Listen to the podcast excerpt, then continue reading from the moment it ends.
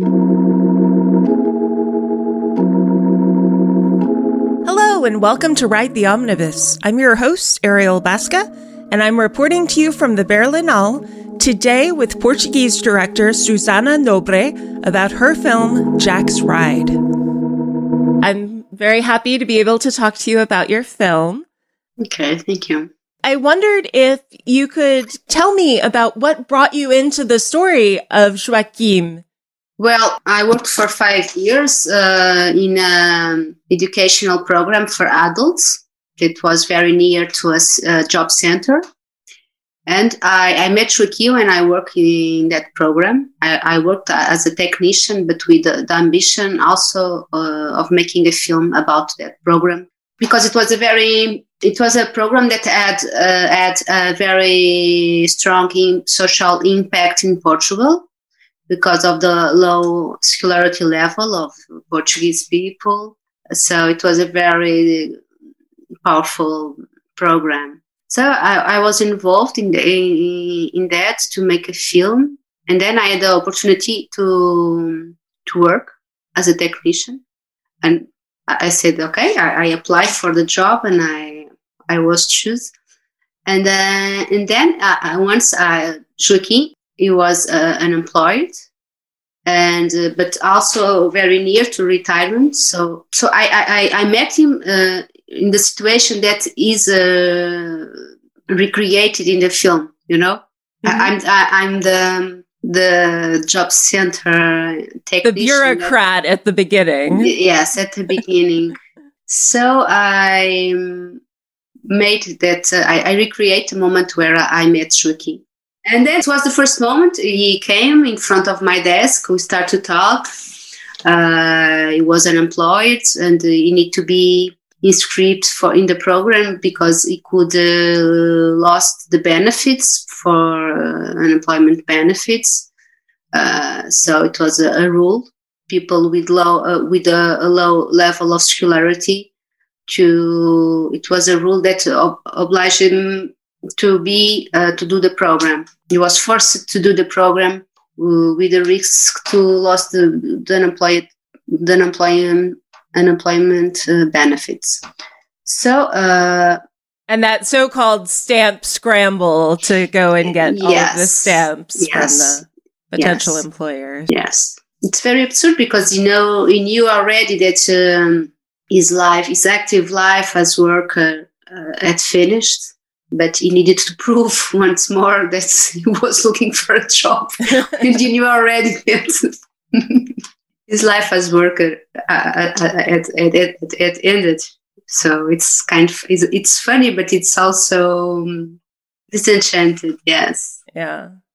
Well, and it shows how bureaucracy likes to disenfranchise the more aged in society, the more elderly, and to undercut the strength of that.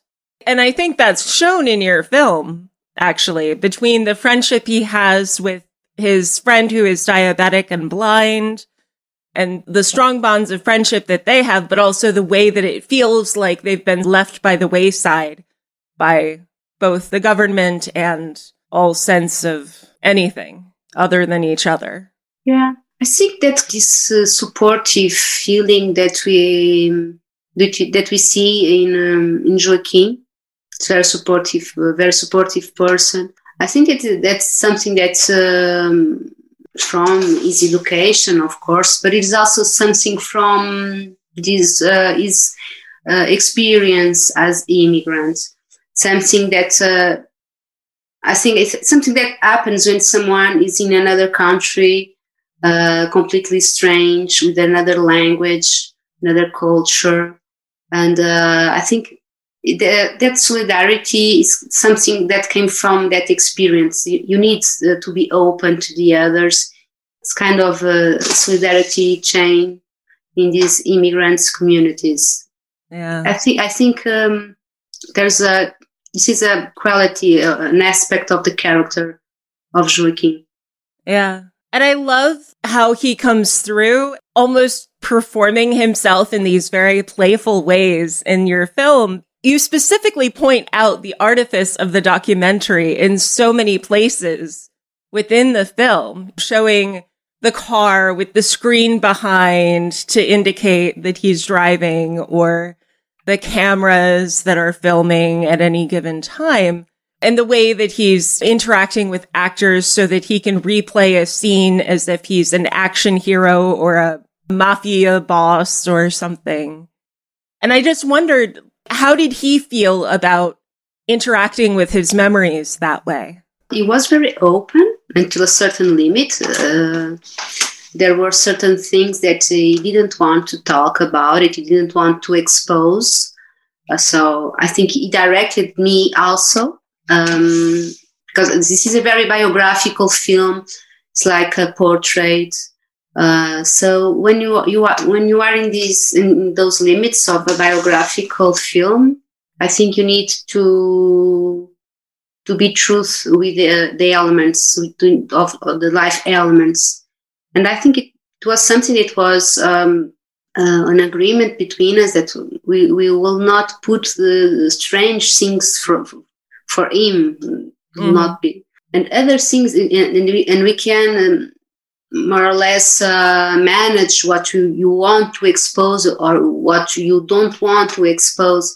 I think he had uh, of course a strong uh, decision about it. So that's why i say that yeah he also directed me. Mm-hmm. most of the text of the film are were written by him or by me, but uh, from uh, the interviews and from the, our conversations. How much of it would you say came out in the editing room versus was very intentional and planned?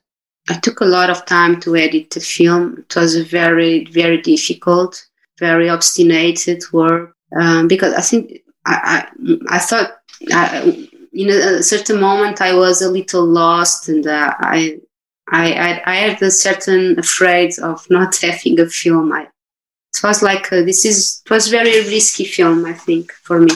Yeah, it is very risky. Anytime you're dealing with a subject that is both playful in the way that it approaches a subject in the way that you do, and also very reflective of multiple countries and societies and trying to reflect on cities in a very specific way. I think that's very challenging to. Yes, it was really. And to put that in the same layer and without cut the relation with this, the the spectator, to to keep all the all in the same level. Yeah. Now, I had one question though about something that happens in the film that I didn't completely understand. And okay. you probably know exactly what I'm about to ask, but the know. scene with the gravesite. Oh, okay. What is happening there? Because I feel like I don't have proper context to really understand what's happening. No, maybe if you had already been in contact with uh, graves, maybe you know, you knew what happened, what happened there. Uh, it's a phenomenon, a phenomenon um, that uh, when it rains, sometimes the land falls down. When the land is still fresh, the uh, the land can fall, fall down, and that's what happened with uh, his uh, mother's grave. Oh. I know it's not it's not clear.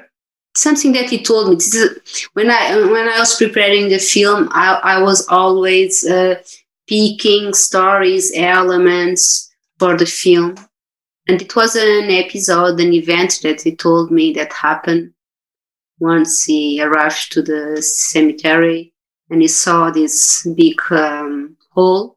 Mm-hmm. And uh, he tried to ask for some guys that work in the cemetery to help him, and they said no. So he started to do it by himself. I think it was funny, and but at the same time, in the film, has another sense, strange sense that I really don't know what it means. Like he was like something like uh, he was fighting against the, death. I, I don't know. Yeah. Something like that. But also the neglectful nature of how the cemetery wouldn't take care of its dead or preserve the gravesite or in that conversation about funerary urns. Oh yeah, just come at three and pick what urn you want her to have been in. And just feeling like you have to believe the lie and trust the lie that you're being told. I guess it further talks to me, at least, about that disrespect toward the elderly, toward the dying, toward the dead. That's beautiful. I really enjoyed this film and it was very interesting to me to look at the way that his life reflects on his life in America versus his life in Portugal and working on the airplanes and then commuting between the two spaces and comparing places like Vila Franca and New York. How explicit were you in terms of trying to compare those sites visually? How hard was that? I think it was the center of the film to create the, its own territory. Mm-hmm. Uh, so that I think that the film creates something. Uh, Joaquim creates his own atlas. That it's not only geographical; it, it's geographical because he makes this uh, bridge between Portugal and New York that are very um, surprising and and uh, at the same time is a memory atlas also. So it's a territory that it's not only physical, it's also uh, habited by its memories and its ghosts. And I also wanted to say, I love the soundtrack that you use within the film. It's a very unique soundtrack and it's very beautiful. And I wondered how you decided on which tracks you were going to use. Was that a very conscious decision? Yes, uh, the first one is a, a, band, a Portuguese band from the 60s, Ecos, a rock band that was, I, I, it was Joaquim that show, showed me the, the, this music. It was something from his youth that uh, he liked it a lot. And the other, the the, the saxophone music. It was something that my father uh, listened a lot. Oh, okay. You know that kind of um, uh, chill out music, and my, it's from Fausto Papetti. Mm. The version, uh, and, and, it, and, it's also a, a version from Unchained Melody of Elvis Presley. So it was a very subtle, subtle way of having something from Elvis in the film, but very very discreet presence. And the Fausto Papetti, the, the, the player who makes the interpretation of Unchained Melody. It's someone that I, I, I listened a lot when I was a kid because my father. So it connects as well to your memories just yeah, as much as to Joaquim's. I love that. Mm-hmm. Well, thank you so very much for this. Obrigada. Thank you. Good luck at the festival. Thank you. Very nice. Bye. Ciao. Thank you for listening, and thank you for taking a moment right now to reflect with me on the history of the land you are listening on now.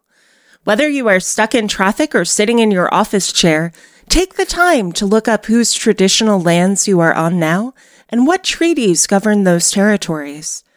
I record this podcast on the site of land stolen from the Manahoac people.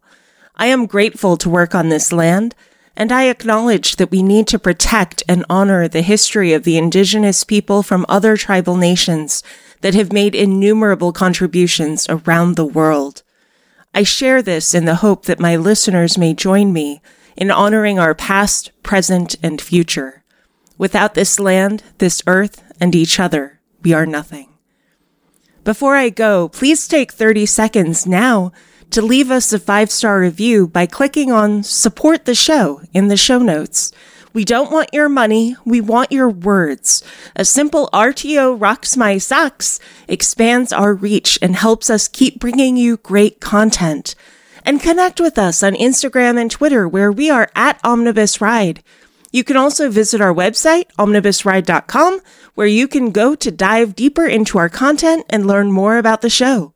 A special thank you to our amazing editor, William Dass. We truly couldn't do what we do without him or Danielle. Be well, be safe, and keep in touch.